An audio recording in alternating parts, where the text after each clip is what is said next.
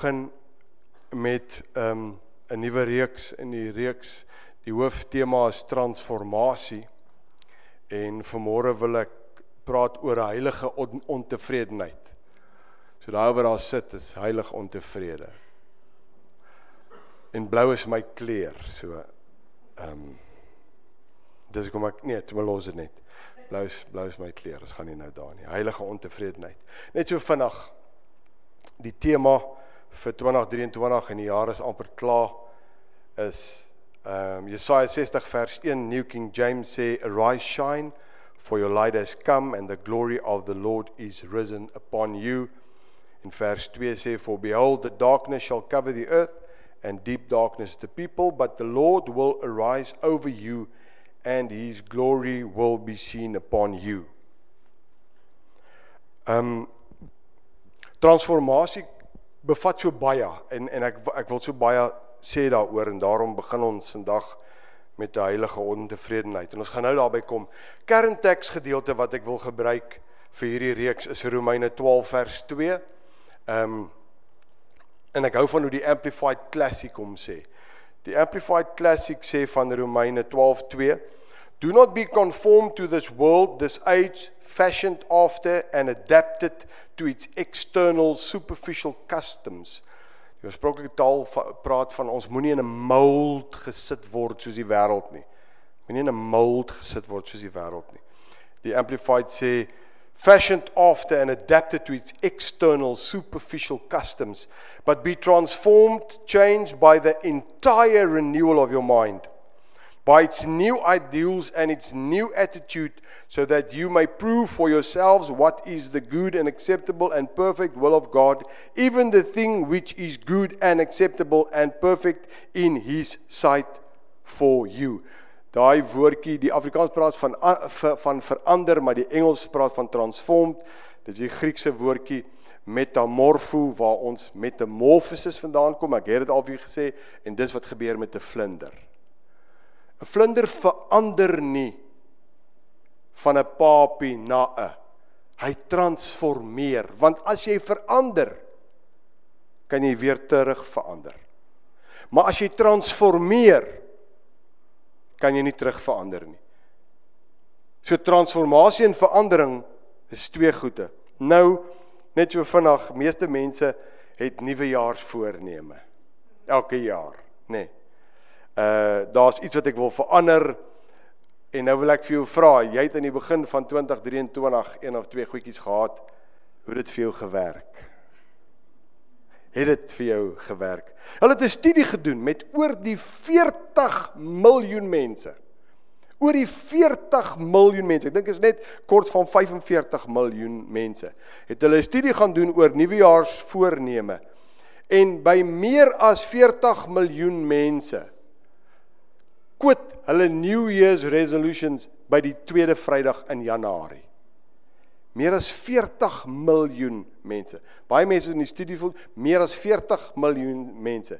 By Vrydag nommer 2 van Januarie dan sê jy hierdie se klomp nonsens. Dis ook dan wanneer ou al die bargains kry teen die einde van Januarie begin Februarie. Die bote en die jet skis en die karavane want pappa het besluit hy's 'n camper.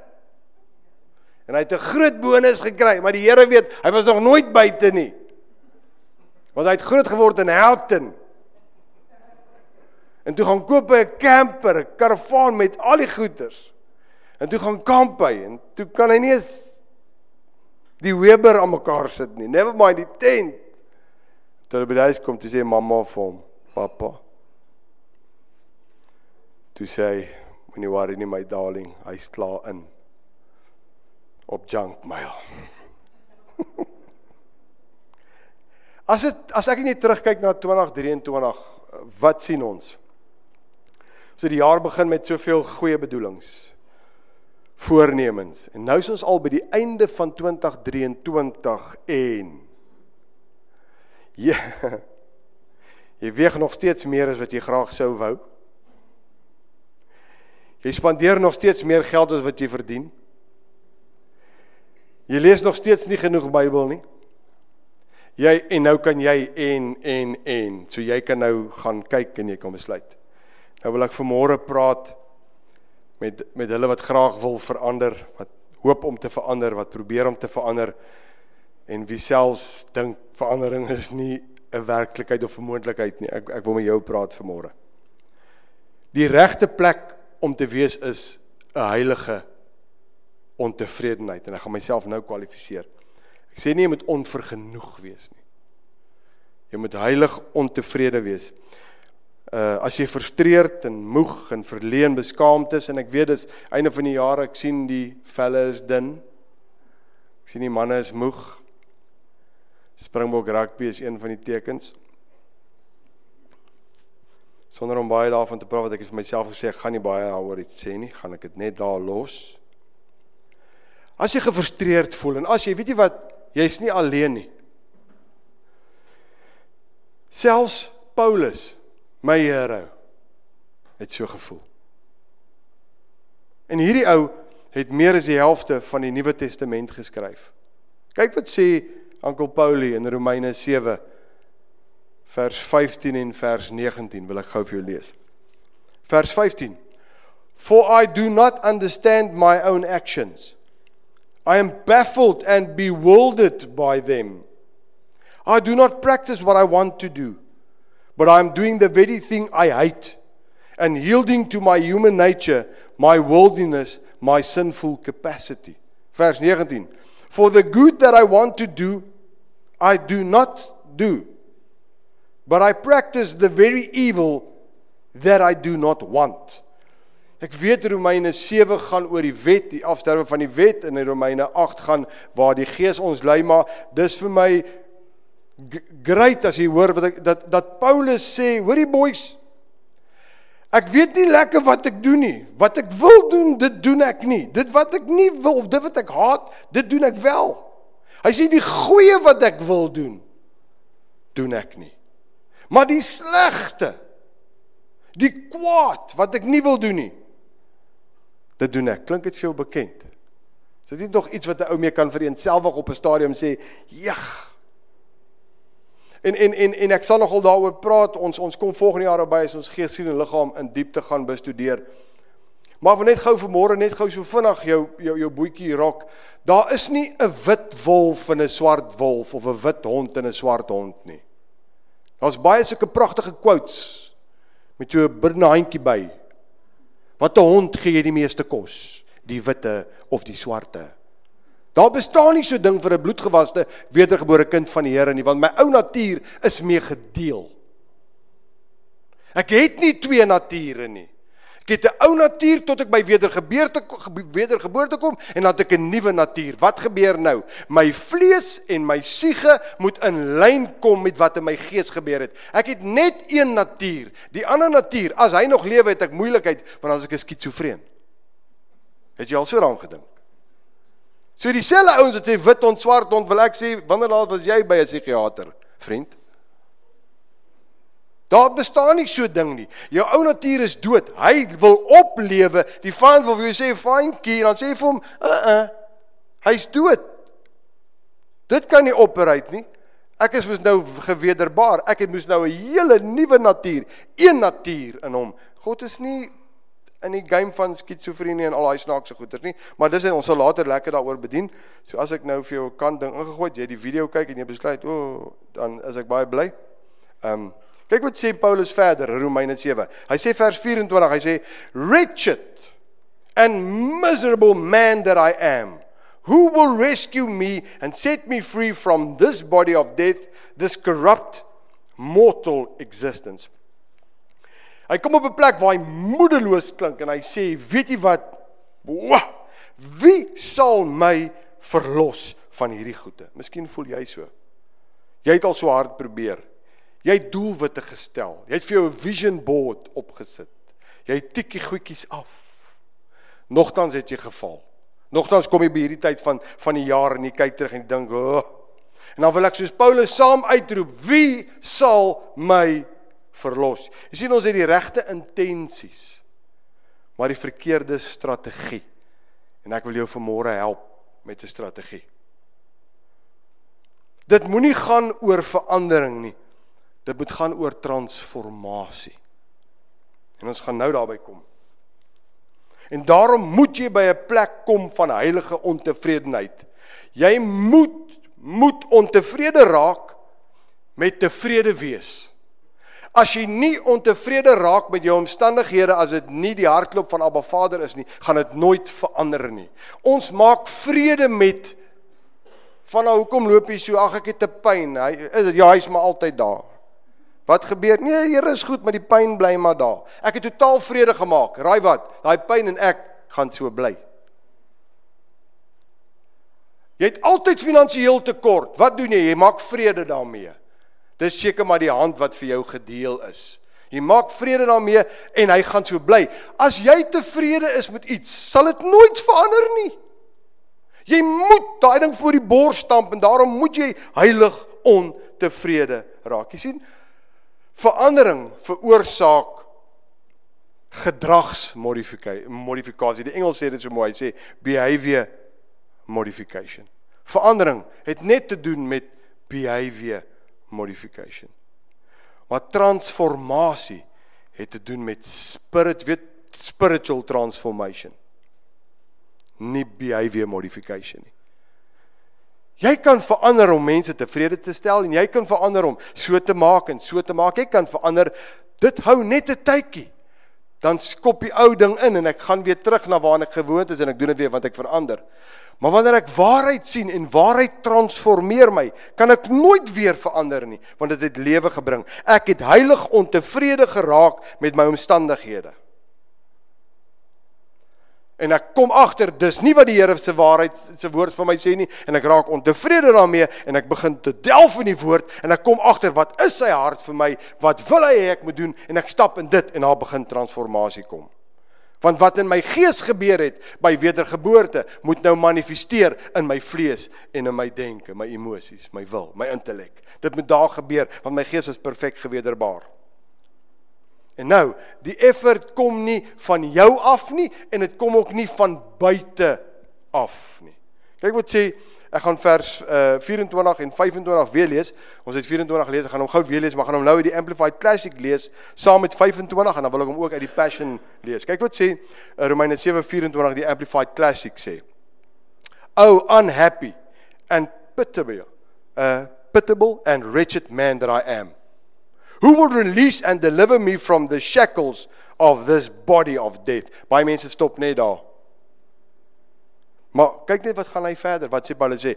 Oh thank God, he will through Jesus Christ the anointed one, our Lord. So then indeed I of myself with the mind and heart serve the law of God, but with the flesh the law of sin. Kyk hoe sê die passion hom. Hy sê van vers 24 en 25. What an agonizing situation I am in. So, who has the power to rescue this miserable man from the unwelcome intruder of sin and death? Dan sê vers 25. I give all my thanks to God for his mighty power has finally provided a way out through our Lord Jesus Christ. Easy crux. Through our Lord Jesus Christ, the anointed one. So if uh, if left to myself, the flesh is aligned with the law of sin. But now my renewed mind is fixed on and submitted to God's righteous principle. Die antwoord is Jesus Christus in en deur jou en my. Dis geestelike transformasie en nie gedragsmodifikasie nie. En ek lees iets interessant. Jerry Bridges noem drie mindsets wat Christene volg as dit by verandering kom. Twee is verkeerd, Een is reg, want twee bly by verandering en die laaste ene veroorsaak transformasie. Ek gaan dit gou vinnig noem voor ek gaan afsluit met wat ek wil sê. Nommer 1: God en dan ek. So kyk gou na drie mindsets wat hy sê daar is. Die eerste mindset sê God en dan ek. Baie van die kinders van die Here het hierdie mindset. Jy kan net 'n bietjie met hulle praat dan kom jy agter. Met ander woorde, God trek my. Sy goedheid wat my red. En die oomblik wanneer ek gered is, is die onus nou op my. Nou moet ek reg lewe. Ek moet ophou vloek. Ek moet minder dit. Ek moet meer dit. Ek moet God was alraai tot by my redding gekom het. Maar van daar af is dit ek. Dis 'n mindset. Dis 'n verkeerde mindset. Die tweede mindset wat hy sê is God en nie ek. En dit dit wil amper 'n bietjie heilig klink. Wil amper 'n bietjie sê hoendervleisie. God en nie ek nie. Dis ook verkeerd. Dis die teenoorgestelde van die eerste mindset, want hier sê dit Kaisera Sera. Alles is up to God. Hy het my gered. Hy kyk na my. Ek het geen verantwoordelikheid nie. Ek skuif alles op God af. Hou ek nie van my werk nie, dan bedank ek want God sal moes voorsien. Ek wil God beter leer ken. Ag, ek lees nie eens my Bybel nie. Alles kom ons van God af. Ek wil deel van 'n familie wees en 'n liggaam. Gaan nie kerk toe nie, sluit nie aan nie, join nie, vef net in die wind rond. Het baie skuld, moenie worry nie, die Here sal dit ek die lotto wen. En albei hierdie mindsets is verkeerd. Die een sê God in die begin en dan ek, die ander een sê wel is alles God. Die regte mindset wat transformasie bring is nommer 3. God deur my. En dis die mindset. Want kyk wat sê 1 Korintiërs 15 vers 9 en 10 en ek lees dan weer die Passion Translation. Yes, I am the most insignificant of all the apostles. Paulus wat hier praat. Unworthy even to be called an apostle because I hunted down believers and persecuted God's church. But God's amazing grace has made me who I am, and His grace to me was not fruitless. In fact, I worked harder than all the rest, yet not in my own strength, but God's. For His empowering grace is poured out upon me. Paulus het ontdek wat die deurslag gee en wat die verskil maak. Dieselfde genade wat jou red, is die genade wat jou sustain. Want wat is genade? God's ability working in and through me and you to accomplish those things that does not come naturally. God se genade is God se vermoë en sy passie om jou en my te help om deur dinge te kom te kom waarmee ons sukkel. Daarom sê hy vir Paulus, toe Paulus sê Here, ek het 'n doring in my vlees, help my toe sê hy, my genade is vir jou genoeg. Paulus, my vermoë in en deur jou gaan jou aan die kant uitbring. Nou, vanaf ek ek hoor, ek hoor is God. Nou, as transformasie dan deur my is, God doen dit deur my. Hoe lyk dit in 'n praktiese wêreld? Want dit is goed om goeters te sê en ons kan selfs 'n bietjie curry bashari daar bysit en 'n bietjie hoendervleis en ons kan dit baie spiritual maak. En as ons by die deur uitstap, dan weet ons nie om dit prakties te leef nie. So that changes. Hoe lyk dit? Vir verandering om transformasie te wees, moet dit geestelik wees. Punt. En ek is baie jammer vir jou, ek het nie vir jou ander nuus nie. Lank het die ouens gesê bietjie van dit, bietjie van dit, bietjie. Jou en my oorwinning lê in die gees, klaar. Ek het nog nie een ou gesien wat in sy vlees oorwinning kan bereik nie. Nog nêrens nie. Ewen die ander ouens, al die ouens wat sê jy moet balans hê. Dit is so jy moet balans hê. Maar in die gees is daar geen balans nie. Dis net die Here in en deur jou. Dit bring ander goed balans. Maar jy kan nie bietjie van die wêreld en bietjie van die Here want dis balans nie. Dis nie balans nie, dis simpelheid. Dis de balans is ja maar balans kom vanuit dit uit. Dan is daar balans. Dit moet deur die gees van God gedoen word en nie deur jou en my wilskrag nie. Ek en jy moet en jy moet nou mooi hoor ek gaan nou twee goed op die bord sit net gou voor ek sê. Ek en jy moet 'n geestelike hoekom en 'n geestelike hoe hê. Anders verander Anders is dit net verandering en kan enige tyd terug verander in steede van transformasie. Ek gee vir jou 'n praktiese tool in die hand. As jy by daai deur uitstap om jou lewe te begin optel sodat daar transformasie is. Nommer 1, jy moet heilig ontevrede wees. Jy moet Jy moet, jy moet sê van that's it. Ek gaan nie meer langer tevrede wees met hierdie uh, bietjie dit en en en en bietjie dit nie. Soos ek bin die ou ja, ons ons gaan naby kom. Ek wil myself vooruit hardloop. Jou geestelike hoekom is God se doel vir jou. En jou geestelike hoe is God se krag in en deur jou. En as jy dit doen, sal transformasie kom. Sal balans kom.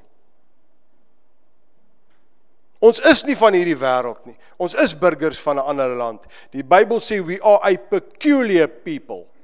Is jy peculiar vir die wêreld daar buite of blend ons baie lekker in? En ek sê nou nie word 'n weirdo en verander jou hare en maak dit rasta lokke sodat jy net vanaand gesê ek moet anders te lyk. Ja man, nee ek sê nie dit nie. Al wat ek net sê, die wêreld moet eintlik na jou en my kyk en sê lyk so 'n bietjie af. En dis so right. Dis so right. Ek's af vir Jesus. Ek hoef nou nie af te wees. Hoor hoor wat ek sê. Iewers moet ons uitstaan. As ons teen die stroom swem, dan en ek praat met myself vanmôre, want ek's moeg van waar ek is in my lewe. Ons iewers moet ons soos 'n en Andrew Womack sê nie 'n seer duim nie, hy sê 'n gesonde duim. Iewers moet ons soos 'n gesonde duim uitstaan en die mense moet kan sê hierdie ouens doen dit anderste. Dit dit moet. Kom ons kyk gou hoe werk dit prakties. Geestelike hoekom? Geestelike hoekom? Is God se doel vir jou en my nê? 1 Korintiërs 10 vers 31. Die English Standard Version sê so mooi sê, "So whether you eat or drink or whatever you do, do all to the glory of God." Ek gee jou tool in die hand om nie te verander maar om te transformeer. Vanna ek wil minder tyd op my foon spandeer. Ek wil minder deur Facebook en Instagram en Twitter en goeters blaai. Daar's nou al klinieke wat hulle opsit om mense bevry te kry van elektroniese verslaafdheid. Net soos wat jy inboek om vry te kom van drugs, boek jy in om vry te kom van sosiale media. Ag, ek kan nou of jy sê jy mors jou geld. Want jy gaan nou uitkom en by week nommer 2 gaan jy gou weer kyk hoeveel thumbs up het jy. Be like me. Ek wil minder tyd op my foon spandeer. Kry 'n geestelike rede. Vanaf wil jy alles vergeestelik. Jesus, ek wil. Want die vlees het nie baie gewerk nie. En as ek terugkyk na 2023 dan sien ek dit het nie baie lekker met my gewerk nie. So ja, ek wil. Kry 'n geestelike rede. Met ander woorde, wie is God? God is liefde. Okay, great. So God is liefde. Hier kom 'n geestelike rede. Hierdie is 'n praktiese tool in jou hand. Hier kom God is liefde. OK. So met ander woorde, wanneer ek aan tafel met my mense sit, bewys ek nie God se liefde as ek die heeltyd gefees plant is nie. Jy kan maar kyk alle fotos wat jy vandag sien. Jy kan maar kyk kamera shots wat hulle op die sypaadjies wys van mense wat stap, almal het 'n foon in die hand, almal kyk vir die foon. Ek verstaan ons daar's dalk 'n ou wat Bybel lees, want die Bybel is ook al op en en, en ek ek hoor, maar almal is net so, koppies gaan net so. Niemand kyk meer op en smile nie. Almal is so, almal is so. Almal is almal is so, almal is so. Ek raak heilig almal is so. Met ander woorde, so ek bewys nie God se liefde wanneer ek en my gesin om 'n tafel sit en kuier deur die hele tyd op die ding te wees nie dan sit ek om een kant. Dan sê ek Abba Vader, ek wil interact met die mense vir wie ek lief is. Nou het ek 'n geestelike liefde want God is liefde en ek wil sy liefde met ander deel. Sit ek hom so 'n bietjie. Dan wys jy hierdie ding, jy sy baas. En hy's nie jou baas nie. Wys hom jy's in beheer. Sit die ding af. Doen iets met hom. Ja, jy moet werk, werk. Maar ek sê maar net wys hom jy's baas. So in steede daarvan om op like te klik, wil ek eerder kwaliteit tyd met ander spandeer en hoor, hoe was jou dag? Daar's 'n awesome rede. 'n awesome rede, 'n geestelike rede. Daar's hierdie hoekom, 'n geestelike hoekom. Nou word dit nie meer 'n ding gedryf deur die vlees nie. Dit bring transformasie van die oomblik sê ek God se liefde is so groot. Ek wil meer geld maak. Hoekom? Ek's moeg om plat sak te wees. Verkeerde rede. Kry 'n geestelike rede. Vanaf watse geestelike rede? Alles wat ek het kom van God af. Ek wil 'n steward wees van wat hy vir my gee. Ek wil 'n blessing wees vir die kerk. Ek wil 'n blessing wees vir my gesin. Ek wil 'n blessing wees vir die ouens wat daar buite is. Abba Vader, dankie vir wysheid om meer te verdien sodat daar 'n vloei kan wees van die goedheid in en deur my. Nou gaan dit nie meer oor plat sak nie. Nou het ek 'n rede. En dit moet 'n rede wees uit jou hart uit. Moenie dink ons kan verby die Here kom nie. Hy weet wat is die rede. Nee, jy doen dit net omdat fyntjie gesê het. Nee nee, jy moet weet. Ek wil maarder word. Hoekom? Dat jy goed kan lyk in jou kostuum op die beach. Dit is seker nie iets verkeerd daarmee om goed te lyk met jou om in jou kostuum op die beach nie, maar maar maar maar wat van ons kry 'n geestelike rede? Wat van ek besluit dat hierdie liggaam van my en ek praat en ek praat want ons is midde dit. Wat van ek begin aan my lyf te kyk en sê hierdie is die aardse soet wat die Here my gegee het. En ek het 'n werk om te verrig terwyl ek op hierdie aarde is en ek moet deur dit te doen. Ek gaan begin kyk na my liggaam. Ek ek word maarder omdat ek oorgewig is. Ek word gesonder omdat ek ongesond is. Ek begin oefen omdat ek nie oefen nie. Hoekom? Ek is 'n tempel van die Heilige Gees. Hy woon in my. Ewe skielik vat ek verantwoordelikheid. Het ek 'n geestelike rede en nou doen ek nie net wat ek wil nie. Hoekom? Ek het 'n verantwoordelikheid. Ek het 'n verantwoordelikheid om reg te lewe met die tempel van wat hy vir my het. So kry vir jou 'n geestelike rede. En die oomblik as jy vir jou geestelike rede kry, konnekteer daaraan, go for it 100 miles an hour. Dit bring transformasie en nie verandering nie. Nommer 1 en dan wil ek net gou stil staan by geestelike hoe. Kyk wat sê Zechariah 4:6 English Standard Version say then he said to me this is the word of the Lord to uh, Zerubbabel not by might nor by power but by my spirit says the Lord of hosts wanneer ons toelaat dat God se gees in en deur ons manifesteer en werk is die resultate so veel meer effektief. Want hoekom? Wanneer ek swak is, maak ek staat op God se krag. Andrew Womack sê in een van die goed wat ek luister, sê daar kom 'n student by hom en of in een van die lesings staan op en die student sê, uh weet hy's een van daai ons wat hy kan enigiets doen en alles wat hy doen is suksesvol. En Andrew sê vir, vir hom, I pity you. En hy en hy sê nogal hoekom? Hy sê want jy kan baie op jouself staat maak, jy hoef nie op God staat te maak nie. En toe sê Andrew, hy so bly, hy's net 'n uh, noem homself iets van Texas. Sy maat het hom gesê hy's net kort van 'n idiot. Ehm um, en die Here bereik biljoene mense deur hom. Hy sê en alle eer kan net aan die Here gaan, nie by hom nie. Sy maat het hom baie mooi laat verstaan ook. You know Andy, it's not you, it's only the Lord. Sê I know, ek weet. So, yes, hy in en deur my. Sy gees, sy krag, sy vrug. Van nou hoe kry ek, hoe kry ek dit? Nou shortcut. Tyd in die woord en gebed. Nee, van hom nou uh, sê genade nie ek is uitgesort nie. Ja, genade sê jou gees is perfek gewederbaar en jy gaan die hemel maak, maar is dit al wat jy wil doen? Wil jy as 'n jong mens jou lewe lewe om 'n Saterdag aand hier op die rugbyveld soos 'n mal ding te skree tot watter tyd van die aand? En ek het geen probleem daarmee nie. Go for it. En hy sou toe gaan met 'n vet kopseer die volgende oggend wakker te word. Want wat? Ons gesdronk gekuier, is lekker om jong te wees. Dit haal vir jou in. En ek en jy het 'n verantwoordelikheid. En ek moet tyd in die woord spandeer. Van my huwelik val uitmekaar uit. Hoe lyk jou tyd met die Here? Kan ek gou dit sien? Miskien klink ek kwaai vanmôre, maar ek, ek gesels mos nou maar net nie. Van ek ek weet nie hoe my vyand te hanteer nie. Wat sê die Bybel? Van ek ek weet nie wat om te doen as ek by wat sê die Bybel? Nee, jy sal nie weet nie want jy is nie in die Bybel nie. En ongelukkig kom val dit nie net in ons nie, jy moet dit bestudeer, jy moet lees. Daarom sê ek kry 'n plan, klim in die woord. Ontdek sy hart. Nou begin ek die hartklop van Abba Vader te ontdek. Dan kom ek by 'n situasie en sê, "Ag, oh, ek hanteer dit so." Yes, hoekom? Ek het die woord in my. Bill Johnson sê ons is in die moeilikheid as ons lewe vanuit reaksie. Want dan dikteer omstandighede in die vyand ons lewe.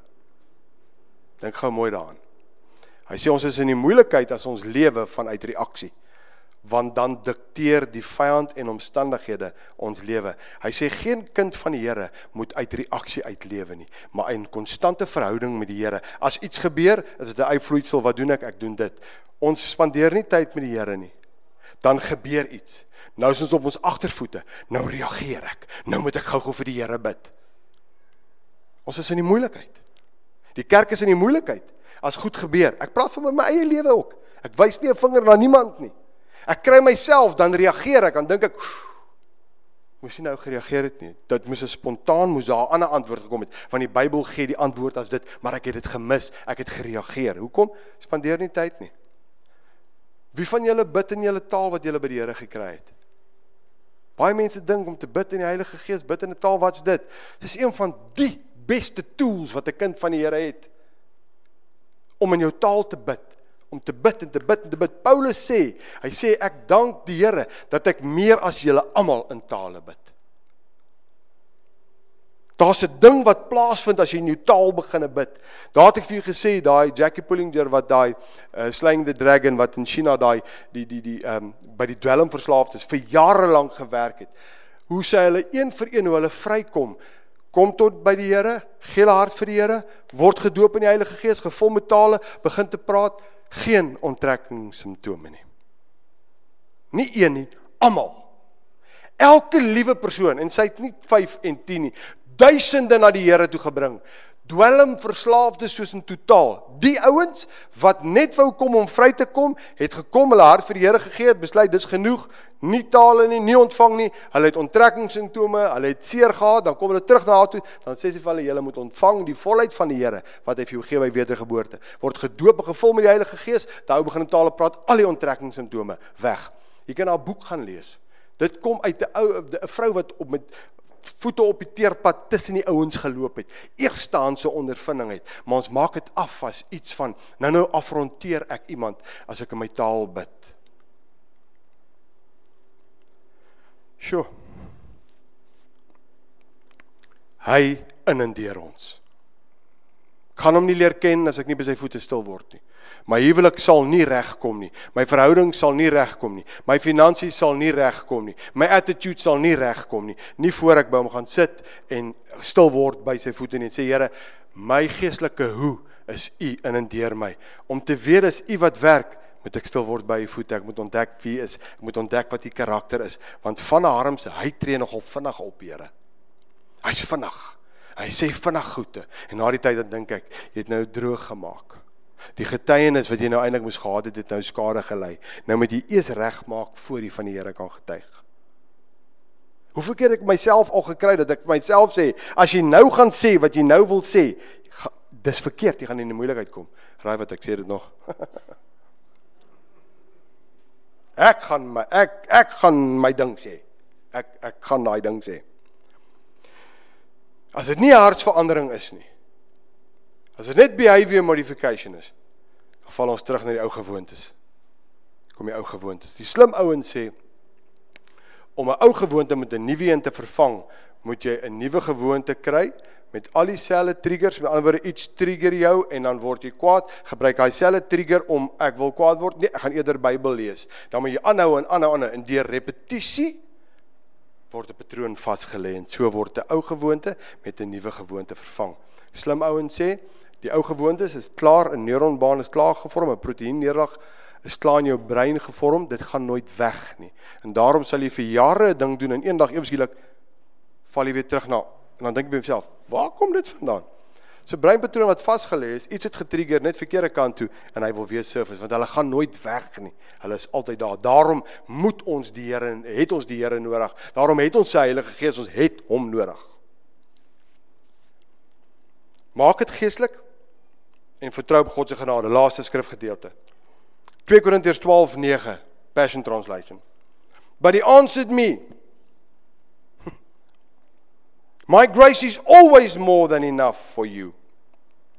And my power finds its full expression through your weakness.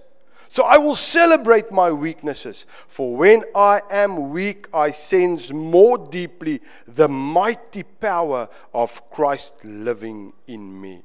Ons moet heilig ontevrede raak vanmôre. Transformasie is nie God en dan ek nie. Transformasie is nie God en glad nie ek nie. Transformasie is God deur my. En net ek en jy kan vanmôre by 'n plek kom en sê as ek kyk na 23 2023 Here het al die goed wat ek wou gedoen het hier en daar is suksesvol het deur die mat geval. Kom ons maak dit geestelik. Kom ons begine te leef wie ons is in Christus Jesus. En wanneer ek geestelik is, dan het ek 'n balans. Dan sorg ek dat ek my liggaam oefen, ek sorg dat ek reg eet, want dit is 'n geestelike vertrekpunt. Die motivering is reg. Dis gebore uit sy hart. Dis sy hartklop. Ek ek ek verdien geld, ek maak geld, ek wil meer geld hê. Hoekom? I want to be a blessing to others. Ek wil in die ry by Spar kan staan en vir 'n ou kan sê ek betaal jou kruideniersware. Ek wil 'n ou kan bel en sê wat is jou wat is jou jou jou jou rekeningnommer? Ek betaal die huur van jou huis die einde van die maand. Ek betaal jou kar paaiement. Man, imagine, imagine ons kom op 'n plek. Ja, Dan kan ek na daai ou toe gaan en sê die Here is goed, dan sê ek glo jou heeltemal want ek het dit eerstehands ondervind. En so deel ek Jesus. Ons prioriteite moet verander. Transformasie is ons nuwe reeks se hooftema. Is jy tevrede met waar jy is? Is jy tevrede met jou nuwejaarsvoorneme? Is jy tevrede waar as jy vanmôre vir my sê vanna ek is heilig ontevrede, is dit 'n goeie plek om te wees. Kom ons raak tevrede met wat hy instoor het vir ons. Hy het vir jou soveel planne. Hy het soveel goed wat hy deur en in jou wil doen. Ek is tevrede om maar net in die agterspeen te suig. Of ek is tevrede om alles op my eie te doen. Sy genade in en deur jou en my. Vanmôre vat dit net 'n erkenning om te sê Here. En sou wat as jy droog gemaak het? En sou wat as jou verhoudings stikkend is? En sou wat, verstaan jy? As ek by die Here kom en sê, kom ons vergeet van al daai goede. Hy dink nie daaraan nie. Hy roep dit nie bymekaar en sê, "O ja, maar daai dag het jy gedit en daai dag het jy." Hy sê, "Kom, kom." Hy sê, "Here, hier is ek, droog gemaak. Kom, moenie worry nie. Sorg jy net dat jy reg gefokus is. Dis ek en dis ek in en deur jou. Kyk wat gebeur." Net so. Geen verlede in die Here nie. Ek en jy het net 'n nou en 'n toekoms. Moenie laat skuldgevoel jou ry oor iets wat jy gedoen het nie. Jy dink dalk nou, ek ervaar jy dink nou aan iets terwyl ek praat, dink jy aan iets. Jy wat dalk kyk na die video of wat luister na die podcast. Ek dink aan ek het daai ding gedoen of ek het daai verkeerd gedoen. Vand wil skuldgevoel op jou gooi. Al wat jy sê is ek het daar gemis. Wow, wat 'n geleentheid om by die Here te kom en nou gaan ek dit reg doen. Why? It's him in and through me. Kom ons staan op ons voete.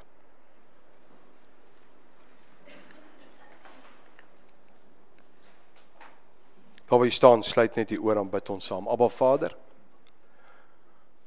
Dis nie God en dan ek nie. Dis nie net God nie. Dis God deur my. Ek is die een wat sê Here, hier is ek beskikbaar. U soek mense wat beskikbaar is. Nie bekwam nie. U maak bekwam. U soek net bruikbare wessels. Wat na my toe kom en sê Here, hier is ek. En al my gebrokenheid en al my foute en alles wat ek verkeerd doen en wat ek val, my hart is na U.